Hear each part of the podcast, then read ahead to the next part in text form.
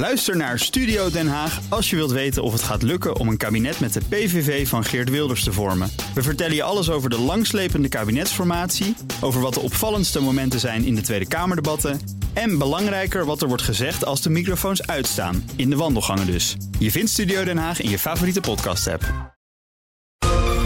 Heb jij de BNR-app al? Met breaking news en live radio? Download de app en blijf scherp. BNR Nieuwsradio. De wereld. Bernard Hammelburg. Welkom bij het beste binnenlandse programma over het buitenland. Straks gaan we het hebben over de Amerikaanse presidentsverkiezingen. Deze week hebben de Republikeinen Chris Christie en Mike Pence zich kandidaat gesteld. Ligt Donald Trump ervan wakker? Maar nu eerst, het Oekraïense tegenoffensief is niet alleen al begonnen, het gaat een nieuwe fase in. Dat vindt Mart de Kruijf, oud-commandant der landstrijdkrachten. Hij is hier bij ons. Goedemiddag. Goedemiddag. One thing is clear. This is another devastating consequence of the Russian invasion of Ukraine. Today's tragedy is yet another example of the horrific price of war on people.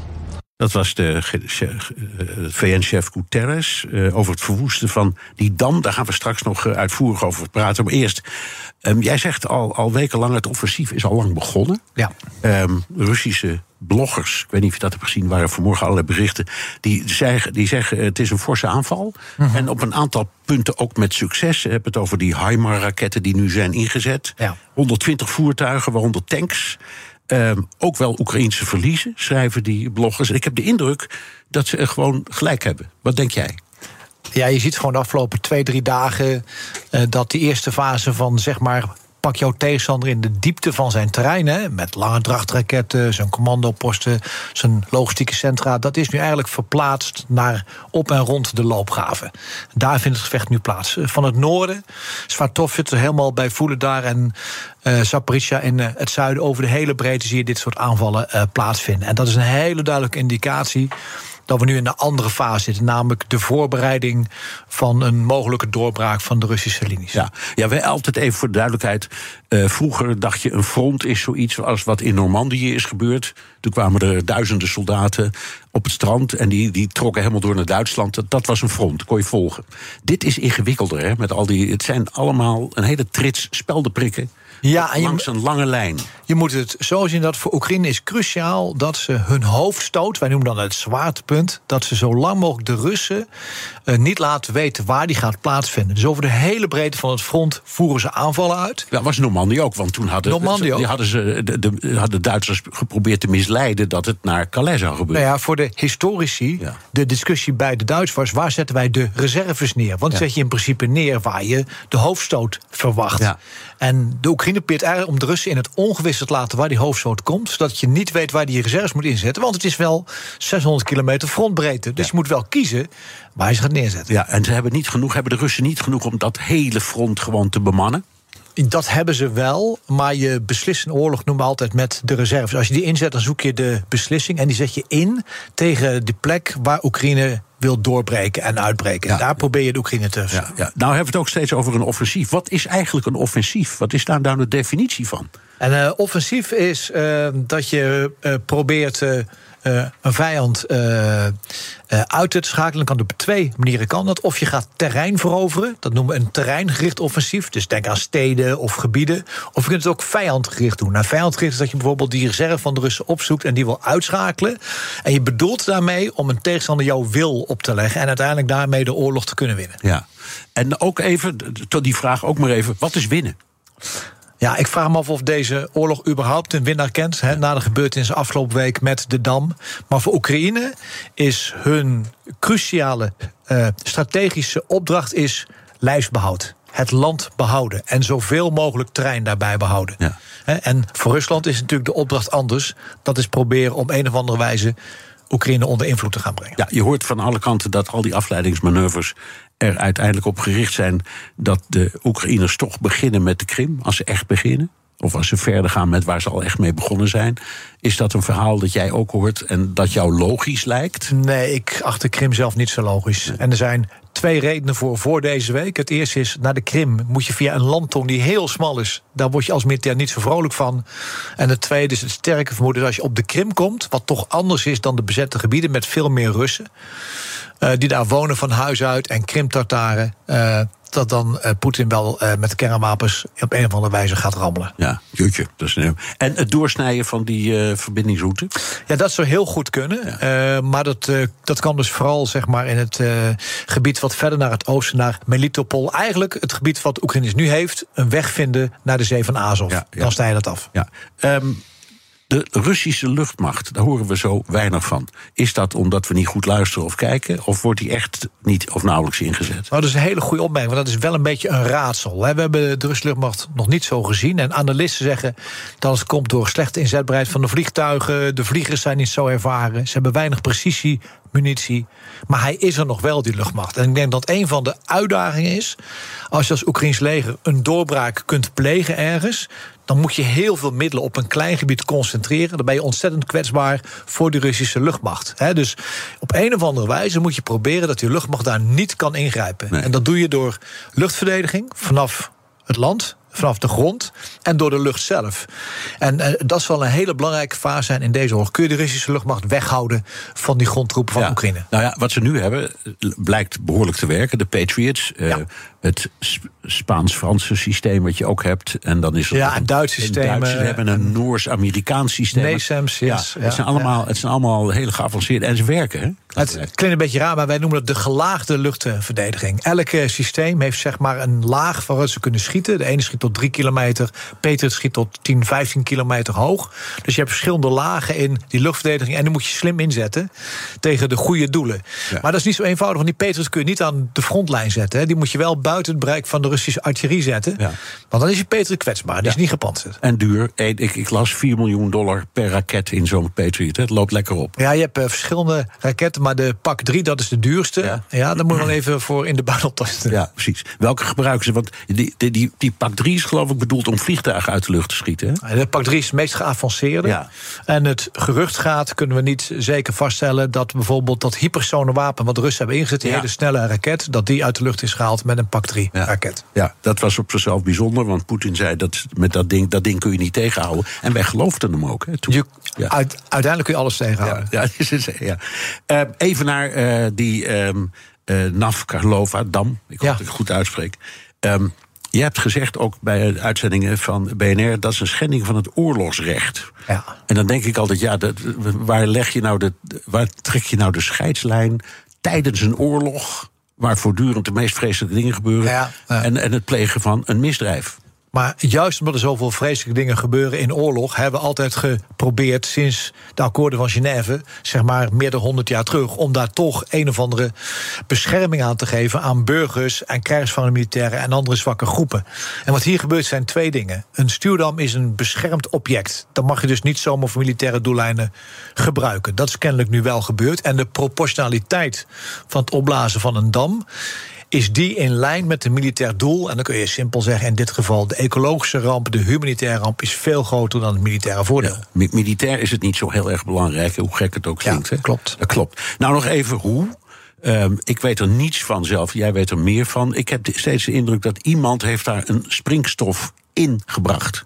En die ja. is vervolgens op de een of andere manier met een timer of met een mobiele telefoon of met een schot tot ontploffing gebracht. Hoe, hoe wat, wat, denk je dat er gebeurd is? Ja, je moet je uh, voorstellen dat uh, zo'n dam is ongelooflijk dik en sterk. Dat is gewapend beton, die is gebouwd om aardbevingen te gaan weerstaan. Ja die kun je niet zomaar vernietigen. Dus je hebt drie opties, zeg maar van afstand. Nou, dat gaat je niet lukken, daar is het veel te groot voor. Nee, Zo'n zo raket zou ook niet bestaan. Nee, nee, nee, dat gaat je echt niet lukken. Uh, het tweede wat zou kunnen uh, gebeuren... is dat het waterpeil zo hoog is dat die dam het begeeft door uh, de druk. Maar daar is die dam echt op gebouwd, dus je kans is heel klein. En dan moet je het van binnenuit. En dan wordt het een technisch verhaal... maar de genisten van de landmacht die kunnen alles opblazen. Die zeggen, je moet drie dingen doen. Je moet veel lading hebben. Dus honderden, zo niet duizend kilo. Je moet het onder de waterlijn laten springen. Nou, de machinekamer van deze dam ligt onder de waterlijn... en daar is de muur net dunner. En je doet dus altijd aan de kant van het stuwmeer. Waarom? Een explosie zoekt altijd de tegendruk op. Dus dan ben je het meest effectief. Nou, die drie dingen zien we wel een beetje hier gebeuren. Dus technisch duidt er heel veel naar dat degene die de dam beheerste ook deze dam heeft opgelost. Ja, dus, dus jij zegt het kan niet anders dan, het- dan dat de Russen zijn. Nou, laat ik het heel netjes zetten. Het is Ja. hoogst waarschijnlijk. Nou ja, ik, ik vraag het omdat. Premier Rutte zei het al meteen, hè? Dat hebben de ja. Russen gedaan. Ik vond dat toen wel een beetje voorbarig. Vooral ook omdat bijvoorbeeld in het Veiligheidsraaddebat. De, de Amerikanen en de Britten en de Fransen zich gedijst hielden op dit punt. Hè? Heel terughoudend. Eh, er moet een onderzoek komen. Maar die riepen dus niet meteen: de Russen hebben het gedaan. Nee, Amerikanen zeggen heel mooi: er is geen hard bewijs, maar er is wel pointing into the direction Ja. of. Hè, dus ze noemen dat indirect bewijs, circumstantial evidence. Ja. En dat kun je zien aan de techniek, daar hebben we het net over gehad. Maar ook wie profiteert er militair nou het meest hiervan? Ook dat is Rusland. Ja. Dit is BNR De Wereld. Mijn gast is Marten Kruijf, oud-commandant der landstrijdkrachten.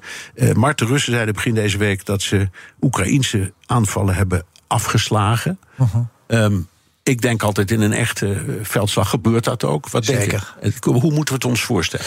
Nou ja, een schone oorlog die eh, bestaat niet, waarbij de ene partij alles wint en de andere partij niet. Hè. Dus je invechten in een offensief is altijd een buitengewoon bloedige fase in zo'n conflict. Ook omdat de Rus zich ter verdediging heeft voorbereid. Hè. Dus die is ingegraven, heeft loopgraven gemaakt, heeft mijnenvelden gemaakt.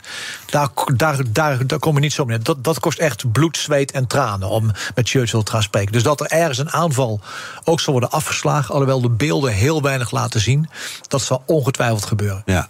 Ehm, je hoort ook steeds maar zeggen. eh, het is nu een beetje kwaliteit versus kwantiteit aan het worden. Eh, de Oekraïners zijn zeer gemotiveerd. Hun leger is, eh, is goed getraind. Mhm. Ja. Ze hebben inmiddels de middelen. Ja. om mee te kunnen schieten, zal ik maar zeggen. En wer- dat werk te kunnen doen. De Russen hebben dat allemaal niet, maar die hebben wel heel veel. Het is wel veel oude meuk, maar het is wel veel. En ze hebben onbeperkt mensen. En geduld. Ja, en wat de Russen ook hebben, is zeg maar de oude tactiek. En het haal je al een beetje aan van vernietiging door vuren. Dus we hebben heel veel kanonnen, raketten, artillerie, heel veel. En zijn eigenlijk gewend om daar, wij noemen dat de war of attrition. Dus zeg maar ja, het, uitputtingsoorlog. Het, het slijten van jouw tegenstander door een enorm gebruik van munitie te doen. Ja, daar zijn ze gewoon goed in. Dus dat betekent dat je als aanvaller altijd moet proberen te blijven bewegen. Want zodra je stilstaat, word je ontzettend kwetsbaar voor die Russische artillerie. Ja. Ehm, jij praat ook vaak over het thema. Ik trouwens ook, omdat het me zo fascineert. En omdat we allebei von Clausewitz hebben gelezen, zou ik maar zeggen. Het is ook een oorlog, is ook een informatieoorlog. Hè? Ja, En informatie is on- een onderdeel van je militaire strategie. Ah, Je, moet- je moet het zo koppelen dat die oude Clausewitz zei... wiens boek trouwens is geschreven door zijn vrouw. Ja, Eh, ja dat heb ik ook wel eens gehoord. Ja, net als, net als eh, eh, Rodin, die Ja. al zijn beelden liet maken door zijn vrouw. Fantastisch. ja. Maar hij zei eigenlijk is de kern van oorlog dat het gaat om het breken van de wil van jouw tegenstander. Nou, informatie speelt ook een cruciale rol als je praat over de wil om te vechten. Hè. Als je het gevoel hebt dat je succes hebt, motiveert dat meer als dat je het gevoel hebt dat je wordt afgeslacht. Dus informatieoorlog speelt hier een cruciale rol in. En Poetin doet dat bijvoorbeeld door het Westen de schuld te geven, hè, door het hele narratief om te draaien. Dus niet meer het denazificering van Oekraïne, maar het Westen valt Rusland aan. En Oekraïne doet het natuurlijk door te- te wijzen naar de oorlogsmisdaden en de agressie van de Russen. Ja. Eh, maar allebei is het. eh, ik, ik, ik, laat ik het zo zeggen. Ik heb, ben als de dood dat ik me ook door de Oekraïnse kant laat framen. Absoluut. En daar heb ik gelijk in, neem ik aan. Waar kun je dat nu aan zien? Waar moet ik op letten? Nou ja, waar ik hem wel zelf op let is dat ik altijd meerdere bronnen heb voordat ik echt iets Ja. naar buiten eh, breng. En, en zeker als uit één bron komt, of het nou audio is of het is video, moet je heel terughoudend zijn. Want tegenwoordig kun je ook films zo manipuleren eh, dat je wij spreken waar je staat, denk je dat het waar is. En je moet sterke twijfels hebben. Dus je moet even tijd hebben. Wat gebeurt nou in tijdaanmeldingen? En kun je meerdere bronnen eh, vinden? Ja. Ja, dan ga ik het pas echt gebruiken. Niet, Ja. niet eh, voor die tijd. In, in onze mediawereld zijn er een paar media die daar heel goed is. Hè. De, de BBC heeft daar nu een hele BBC Ja. een aparte afdeling voor die alleen maar klopt. kijkt. Dit soort dingen. Is dat filmpje echt daar gemaakt en ook op die dag? Ja. Of is het toevallig, wat Klopt. ook al is gebeurd, komt het uit Syrië? Technisch kun je heel veel zien. Ja, en bij de New York Times hebben ze een hele afdeling van zeven man... die al twee Pulitzerprijzen heeft gewonnen. Die doen niets anders dan checken, checken, checken. En die vinden ook heel veel. Er zit bijvoorbeeld ook bij eh, de Duitsers op het ministerie zit een eh, afdeling die vooral de grote eenheden in de gaten houdt. Daar, daar, daar kun je heel veel uit afleiden. Waar zitten nou die bataljons van duizend man? Waar gaan die heen? Oké, maar ik, ik, het is even een opbouw naar, naar de vraag... het is framing van weerskanten. Ja. Wij, eh, jij als deskundige en wij als waarnemers, zal ik maar zeggen... gebruiken dan de, de tekenen die we geloven. Maar de, de strijdende partijen die begrijpen dat van elkaar toch veel beter. Die weten toch veel beter hoe het echt is. Ja, die weet ook veel beter hoe het echt is. En vandaar ook dat je dat duimpje zag bij Oekraïne. Mond dicht houden. Ja, ja, ja, ja, ja, ja, hou je mond niet zeggen. Niet zeggen wat je zegt. Oké, belangrijk ding. We hebben het over die wapens. We noemden de HIMAR, we noemden de Patriot. Moet je allemaal voorzichtig mee zijn. Het zijn hele dure systemen. Ehm, hoe lang kunnen we dit volhouden? Want we cannibaliseren onze eigen voorraden. Ja. En eh, het, het kost eh, vermogen, maar ook heel veel tijd om bij te maken. Munitie en zo. Dus Kijk, dat is nou precies waar Poetin op eh, gokt. Ja. Poetin denkt, het Westen kan deze race niet volhouden. Ik wel, althans dat hoopt hij. Dus uiteindelijk kan ik deze oorlog winnen. De vraag is of dat ook zo is. Eh, want je ziet nu dat bijvoorbeeld in het Westen wordt de productie echt nu opgevoerd. Hè, van artilleriegranaten, van raketten voor de Patriot, voor HIMARS. Hè. Het laatste pakket steun van de Verenigde Staten was weer HIMARS. Ja. Veel. Dus het is ook wel een industriële race en een logistieke eh, race. Maar het belangrijkste is, in het Westen zijn wij bereid om de prijs te blijven betalen om Oekraïne te blijven steunen. Ja, en is nou het maatschappelijk draagvlak moet komen. Precies, dat is- het volk moet bereid zijn om zoveel belastingcenten te gebruiken voor ja, iets wat toch niet hier gebeurt. Nee, maar dat uiteindelijk wel onze oorlog is. Tuurlijk, maar, maar op, op een moment gaan mensen denken... Ja, ja, dat kan allemaal zo, maar we hebben hier problemen in Ter Apel... en in, in, met armoebestrijding en ga zo maar door. Je kunt je dus Ja. voorstellen dat Poetin, als je een top ziet van Europese leiders die toch eenheid uitstraalt, dat is voor Poetin geen goed nieuws. Hè. Dat is niet wat hij wil horen. Nee, ehm, aan de andere kant, eh, Macron zei, ehm, ik geloof in Bratislava, twee weken geleden, anderhalve week geleden, twee dingen die opvielen. In de eerste plaats dat het, misschien toch tijd wordt om aan on- onderhandelingen te denken. En dat het niet zo slim was geweest om Poetin op een opsporingsregister te zetten. Toen dacht ik, dat is echt een inbreuk op het gezamenlijk westerse standpunt. Allebei. Ja, maar Poetin probeert van huis uit al een beetje de middenweg te vinden. Je hebt vast Macron, die. Macron. Of eh, Macron, Ja, ja, sorry. ja. maar je hebt vast wel dat filmpje gezien van Macron... of die anderhalf uur durende reportage... Waarin hij onderhandelt met eh, Poetin. Macron zei overigens ook dat de NAVO hersendood was. Ja, en hij zei, maar ze hebben. Vier jaar terug. Ja, maar ze, hij zei nu ook in diezelfde toespraak. de, ehm, ze hebben eh, een, een elektroshock gehad. Het is weer in orde met de NAVO. Vond ik ook wel geest. Maar het is heel slim, denk ik, om toch een beetje middenpositie eh, in te kunnen nemen. Want dan ben je wel de eerste die een brug kunt slaan. Ja. Dus dat begrijp ik wel. Ja, maar goed, het, het thema is: je moet uiteindelijk toch naar onderhandelingen. Is altijd zo. Dat is ook een wet. Ehm, er zijn eh, op, diezelfde, op, een, op een top in Singapore, dat is ook bekendgemaakt, vond ik ook apart. De, de, de, de top van 25 geheime diensten bijeengekomen. Waar hadden die het hier over? Nou, ongetwijfeld. Ja. Ongetwijfeld. Dat, dat kan bijna als. Maar ik denk dat ze het ook hebben gehad over de situatie in Zuidoost-Azië, China en Taiwan. Ja, tuurlijk. En, en, de, en de doorgang in de Zuid-Chinese zee en al, Ja. al, al, dat, al dat soort dingen. Maar goed, het, het brengt ons op de eeuwige vraag. We laten hier nooit eh, weggaan zonder een voorspelling. Dus ik zou zeggen, kom maar door. Komende dagen en weken heel, heel intensief gevechten over de volle breedte van het front. En denk dat we over één, twee weken weten waar die hoofdstoot van Oekraïne is, waar die plaatsvindt. Dat we over twee, drie weken weten of die operatie een succes wordt of niet. En even, we hadden het net over het draagvlak en wat het kost. Zit, zitten we in het Westen voorlopig goed? Ja, Houden we het vol? ja. Ja, we, laten, komende maanden wel. we laten het land niet zakken. Tot nu toe niet. Nee.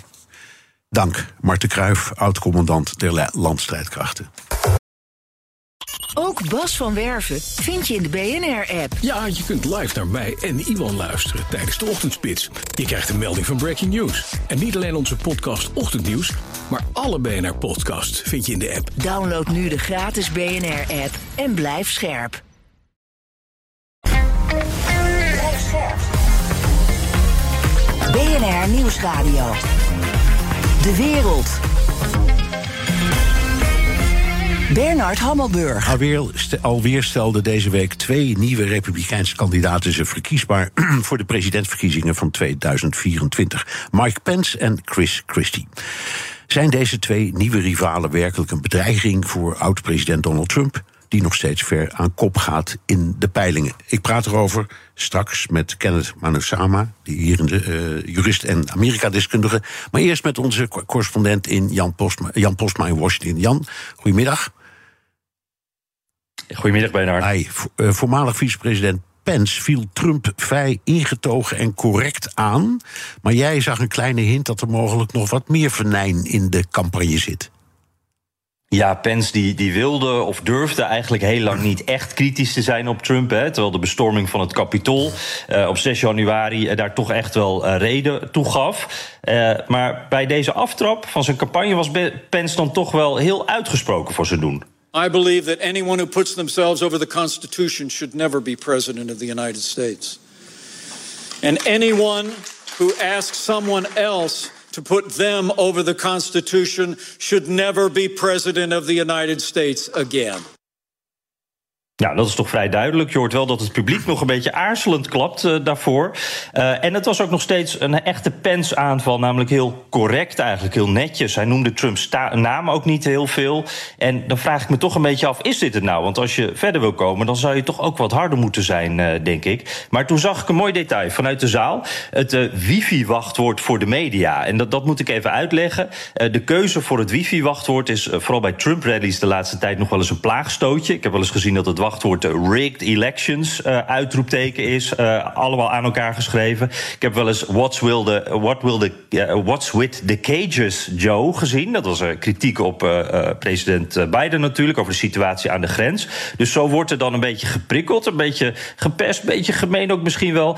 En het team van Mike Pence, ja, die heeft natuurlijk die campagne ook meegemaakt. En die dachten, dat kunnen wij ook. En het wifi-wachtwoord voor gisteren bij die lancering was kept his oath uitroepteken. Dus hield zich aan de eet. Uh, dus toen dacht, toen dacht ik, toen dat zag, nou, misschien zit er toch nog wat meer venijn in die campagne dan dat het nu lijkt. Ik hoop het in ieder geval voor Pence zelf, want anders redt hij het niet. Denk nee, oké. even naar de koploper, Donald Trump. Die kwam met een duistere campagnevideo.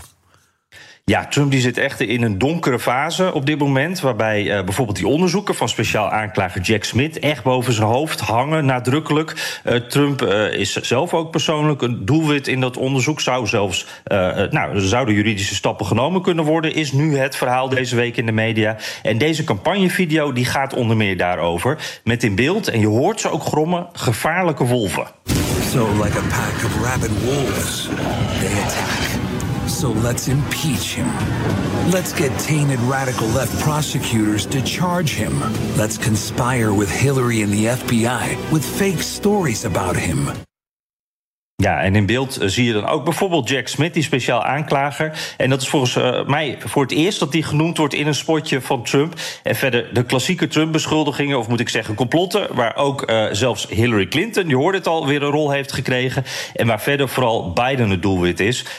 Ja, Trump die slaat dus in, zijn video, in deze video zijn republikeinse concurrenten even over en gaat recht op zijn doel af. Ja, nummer twee in de peilingen, Jan. Ron DeSantis heeft moeite met zijn eigen naam. Ja, dat viel een paar oplettende kijkers op. Dat Ron DeSantis zijn naam steeds anders uitspreekt. En, en, dat is natuurlijk niet een enorm belangrijk issue. Maar toch best wel raar als je dat bij je eigen naam doet. Want je weet toch zelf, zou je zeggen, het beste hoe je dat uitspreekt. I'm Ron DeSantis. I'm Ron DeSantis. I'm Ron DeSantis. My husband, Ron DeSantis. I am Ron DeSantis. Hi, Ron DeSantis. I am Ron DeSantis. At rondesantis.com. I'm Ron DeSantis. Ja, Ron DeSantis of Ron DeSantis. Uh, ja, hij zit in een, in een fase waarin het wat minder loopt in zijn campagne. En dan wordt zo'n stom onderwerpje ook ineens een punt. Uh, werd al gesuggereerd dat hij af en toe uh, zijn naam wat Spaanser maakt voor de Latino-kiezer. Nou, dat zou in Florida en, en in heel Amerika natuurlijk is dat een belangrijke groep, dus dat zou kunnen. Maar de campagne zelf werd ernaar gevraagd, die kwamen niet met een duidelijk antwoord. En DeSantis zelf ook niet. To correct the record, what is it? Oh, this is ridiculous, these stupid things. Listen, the way to pronounce my last name winner. Nou, dat is dan wel weer een mooie. Dat zijn ook zijn pronouns, denk ik, winner. Uh, typisch DeSantis uh, brengt de laatste tijd zijn boodschap wat minder goed over. En, en, hier brengt hij dus ook geen boodschap over eigenlijk. Dat zorgt voor wat irritatie. En uh, ja, hier zit ook de minachting naar de pers in natuurlijk. En dat werkt altijd goed voor DeSantis of DeSantis. Ja, groot verschil tussen Republikeinen en Democraten. Bij de Republikeinen staat de ene na de andere kandidaat op. Bij de Democraten blijft het stil. Ja, wel opvallend daar, want we hebben uh, Marianne Wilson, Williamson en we hebben uh, Robert Kennedy Jr. Dat zijn de twee tegenkandidaten, allebei ja, niet heel serieus uh, genomen. Maar die Robert Kennedy Jr. die peilde toch zomaar op 20% afgelopen week. hoger dan veel mensen en ook veel mensen in de Democratische Partij dachten dat hij ooit kon komen. Zegt nog niet zoveel natuurlijk, maar het zou een uiting kunnen zijn van toch wat onvrede bij sommige Democraten die geen zin hebben in Biden, maar ook geen alternatief hebben. want normaal gesproken is die Kennedy Kennedy echt geen serieuze uh, kandidaat natuurlijk. En het blijft een beetje stil verder. En uh, bij die Republikeinen test nou, de een na de ander het badwater. Uh, dat leverde bijvoorbeeld deze beeldspraak op bij CNN. When you talk about this crowded field, it kind of reminds me of like a, a crowded jacuzzi. Nice. Right? At a certain point. Is that how you think of it? A little bit. At a certain point, aren't there just too many people in the jacuzzi? Ja, zijn er niet te veel mensen in dat bubbelbad? Want het dreigt zo niet een herhaling van 2016. Hè? Toen was de anti-Trump-stem heel verdeeld door al die verschillende kandidaten. Iedereen tegen Trump. En daardoor bleef Trump uiteindelijk vrij makkelijk overeind. Maar ja, ik denk dat een groot deel van de luisteraars dat allemaal niet gehoord hebben. Jij misschien ook niet, Bernard, want die waren vast, net als ook ik en ook Jake Tapper, een beetje afgeleid door het beeld van tien republikeinen in een bubbelbad. I can't get the image of the jacuzzi out of my head, and I do not thank you for that. Yeah, that was on purpose. Ja. Dankjewel, Jan Posma, onze correspondent in Washington. En we praten verder over Amerika met Kenneth Manusama, jurist en Amerika-deskundige. Welkom, fijn dat je er bent. Um, eerst even stilstaan bij uh, Trump. Wat is zijn positie op dit moment? De mijne is steeds dat al die tegenstanders eigenlijk niet zoveel uitmaken... dat hij maar overeind blijft. Ja, Trump, eh, Trump, blijft overeind. Hij staat overeind. Hij staat hoog in de peilingen, uh, duidelijk aan kop. Um, maar belangrijker misschien nog, alle andere kandidaten... die moeten zich op een bepaalde manier verhouden tot, uh, tot Trump. Dus eigenlijk, uh, ze zijn heel voorzichtig met als het gaat om, om Trump aan te pakken. Dat hebben we bij het, met Pence dus gehoord. Ron DeSantis was ook heel langzaam in het een beetje proberen... weer woord te geven, tegengas te geven tegen Trump.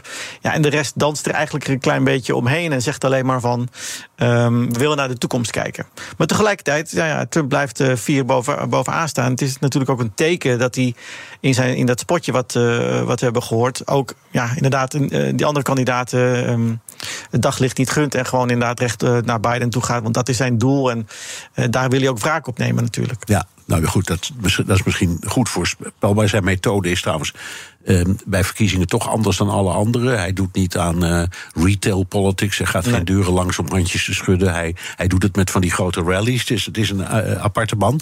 Um, niet, niettemin kun je zeggen, er zijn al die rechtszaken tegen hem. He, je, nou, je, je, bent jurist. Um, dus ik heb twee vragen. Jurist en Amerikanist, als ik zo mag zeggen. In de eerste plaats hoe ernstig zijn die rechtszaken? En dan aan de Amerikanist, hoeveel trekt zijn kiezer zich ervan aan? Nou, als we de zaken inderdaad geïsoleerd bekijken, dan, is het, dan zijn ze zeker serieus. Um, als we ze met elkaar vergelijken, de rechtszaken, dan hebben we natuurlijk um, het zwijgeldverhaal gezien in, uh, in Manhattan. Uh, dat was eigenlijk de minst minst ernstige. Uh, wat er waarschijnlijk, misschien deze week nog, waarschijnlijk volgende week aan zit te komen, is een aanklacht uh, over de documenten die gevonden zijn in Mar-a-Lago. Dat gaat waarschijnlijk onder bijvoorbeeld de Espionage Act. Hè. Hij heeft inderdaad geheime documenten meegenomen en heeft ze vervolgens ook niet teruggegeven. Um, vandaag is er ook een target letter uitgekomen. waarin uh, die speciale aanklager Jack Smith heeft aangegeven: van uh, meneer Trump, u bent het uh, doelwit van een, van een strafrechtelijk onderzoek. Nou, dat is meestal een voorbode dat er het onderzoek eigenlijk bijna al is afgelopen en dat er een aanklacht aan zit te komen. Um, en we hebben natuurlijk nog um, de zaak rondom uh, 6 januari. Dat is denk ik uh, aan de ene kant de, de, misschien wel de allerbelangrijkste zaak. Want moet, er niet, moet niet de hoogste man hier uh, aansprakelijk worden gehouden voor wat er toen is gebeurd, de bestorming van het kapitool. Um, daar zijn de bewijzen, eerlijk gezegd, wat mij betreft, uh, iets minder hard. He, dus ik heb altijd gezegd. Ja, want even daarom, omdat het, het, het houden van een toespraak of het voortdurend roepen dat een uitslag is vervalst, enzovoort, enzovoort. Dat is niet netjes, maar het is geen strafbaar feit. Nee, precies. Uh, en het is natuurlijk, je moet gaan beoordelen van wat zijn woorden uh, waar, uh, waard waren. En waren niet, hij kan bijvoorbeeld zeggen, de Proud Boys, die waren tijdens de speech, die waren al bij het kapitool. Die waren eigenlijk al bezig in, in, de klink te gaan met, met de politie. Hè. Dus het is een enorme brei van omstandigheden waaruit ze moeten concluderen van ja, Trump is daar de hoofdverdachte van. Die heeft dat allemaal georchestreerd, allemaal geïnstigeerd. en dat is, is vrij moeilijk. Ja. Ja. Maar, maar je zegt die andere zaak, dus dat onderzoek naar die, die documenten, dat is echt serieus. Is serieus. Er is zit geen. Daar kan niet, het is daar gevonden. Het is geconstateerd dat het geheime documenten waren. Hij heeft zich daartegen verzet, zoals hij dat altijd doet. Nou, dat krijg je dus een belemmering van de rechtsgang aanklacht waarschijnlijk voor. Um, de bewijzen liggen op tafel. Daar kan hij waarschijnlijk gewoon, gewoon niet omheen. Ja, maar de andere kant van de vraag was: wat, wat trekt zijn aanhang zich hier vandaan. Mijn indruk is helemaal niks. Zijn aanhang zijn, als we het echt over zijn kernsupporters, die trekken zich inderdaad niks aan. Die, vinden, die geloven Trump op zijn woord. Die ga je ook niet meer overtuigen met iets als je de Democraten bent, bijvoorbeeld. Ehm, het gaat eigenlijk om eh, het langzaam afkalven van eh, de andere. Eh, Trump-stemmers die voorheen Trump hebben gestemd, die meer gematigd republikein zijn, die nu onafhankelijke stemmer zijn, die iets aantrekkelijks hebben gezien in Trump in de vorige verkiezingen, en nu gewoon denken van, langzamerhand denken van, eh, het drama is me te veel, hij is nu toch echt over de scheef gegaan. En 62% van de, van de kiezers heeft ook al gezegd van, ja, ehm, hij heeft waarschijnlijk iets heel serieus gedaan met die, met die Mar-a-Lago-documenten. Dus dat kan, eigenlijk- dat kan eigenlijk niet. Nee. Hoewel, volgens de wet maakt het niks uit. Als ik goed begrijp, want we hebben dat even uitgezocht. ehm, een presidentskandidaat mag campagne voeren vanuit de gevangenis. En hij mag zelfs president zijn vanuit de gevangenis. Dat, er is geen wet die dat tegenhoudt. Nee, er zijn maar, eh, als je kijkt naar de grondwet, zijn er heel weinig eisen als het gaat om, eh, om eh, of je, wanneer je kandidaat mag zijn en wanneer je president kan, tot president verkozen kan worden. Inderdaad, in theorie is het mogelijk dat hij lekker vanuit een cel in een orange jumpsuit verkozen, verkozen wordt. Ja. Ehm, Ja, nou, We hopen dat de politiek daar dan vervolgens een stokje nou ja, en daar is hij zelf ook bij. Misschien dat hij Precies. dan denkt dat is onhandig. Maar goed, je weet maar nooit. Ehm, wie moeten we in de gaten houden als we kijken naar het lijstje concurrenten? Het lijst concurrenten is natuurlijk eh, lang. En het is eigenlijk heel erg moeilijk om te ontwaren van wie nou precies een, eh, eh, een duidelijk pad heeft richting het Witte Huis. Langzij Donald Trump en hem zou kunnen verslaan. Ehm, er zijn een aantal aantrekkelijke kandidaten. Tim Scott heeft het laatst best behoorlijk eh, gedaan bij een, bekend programma, The View. Waar wordt hij geroemd om ehm, het duiden van zijn eigen achtergrond. En eigenlijk wel een beetje traditioneel verhaal van... kijk, ik ben een zwarte man en ik heb het zover geschopt. En dat kan De enige zwarte senator, hè, Republikeinse senator. Ja, Uit, uit South Carolina trouwens ook nog. ja, ja. Een belangrijke staat, ook, eh, ook voor Joe Biden. Dus die, eh, Tim Scott zou in, in, in theorie ook in de algemene verkiezingen stemmen van eh, Biden af kunnen snoepen in, in South Carolina. Ehm, maar eigenlijk zitten ze allemaal, ik zei het al eerder, ehm, te wachten eigenlijk totdat die onderzoeken misschien eh, weer tot aanklachten komen, totdat eh, Trump misschien een uitgeleider maakt. Eh, want ze zijn allemaal gevangen als het ware door, ehm, door Trump, die als een ja, een soort zwaard van Damocles boven de, boven de markt hangt en eigenlijk alles bepaalt. Ja. We hebben wel gezien dat de enige die echt frontaal de aanval kiest, is Chris Christie, de gouverneur van New Jersey. En die zegt dan ook van: ik kom uit New Jersey en dit is de manier waarop we het ook doen. Ja.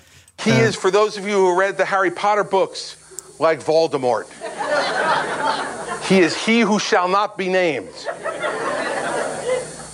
Well, let me be clear, in case I have not been already.